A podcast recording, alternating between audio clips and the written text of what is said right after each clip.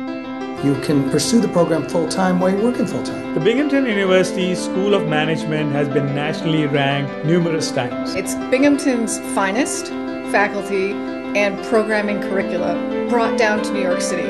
It's in a great location, it's near the New York Public Library. It's only Saturdays and it's only a year, so you can't beat that.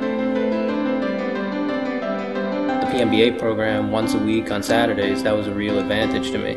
We can get it done on Saturdays, and within one year, we are done with the degree. It's not going to be this elongated process of two and a half years after work, half part time, and all that stuff. Keeping the program on a Saturday basis gives you the space and the time that you need to establish yourself at home, work, and at school. I think to get the most out of this program, you have to be committed to learning as a philosophy.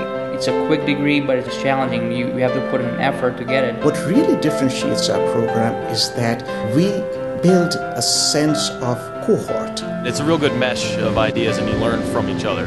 Everybody came from a different industry. We learn different things from each other, you know, different skill sets. But to see them come together and accomplish goals, to see them learn from each other, that's what I love about this program. These are mature individuals with lots of industry experience. They are amazing. It's diverse, their backgrounds are incredible. It feels like I'm working within a normal company structure where you have different disciplines. It gives me a perspective of what each discipline is thinking and where they come from. And so we can get to the heart of the issue more quickly than we can in other classes. The group of faculty that we send out there have already proven that they are wonderful teachers. They all are very knowledgeable in what they're doing and they're all willing to help and they're very enthusiastic to teach these courses. Our faculty are world class teachers. A big part of that's because they're world class researchers. That helps us to stay on the cutting edge of our respective fields and to share that with students in our classroom discussions. With a smaller class size, I can give them much more personalized attention.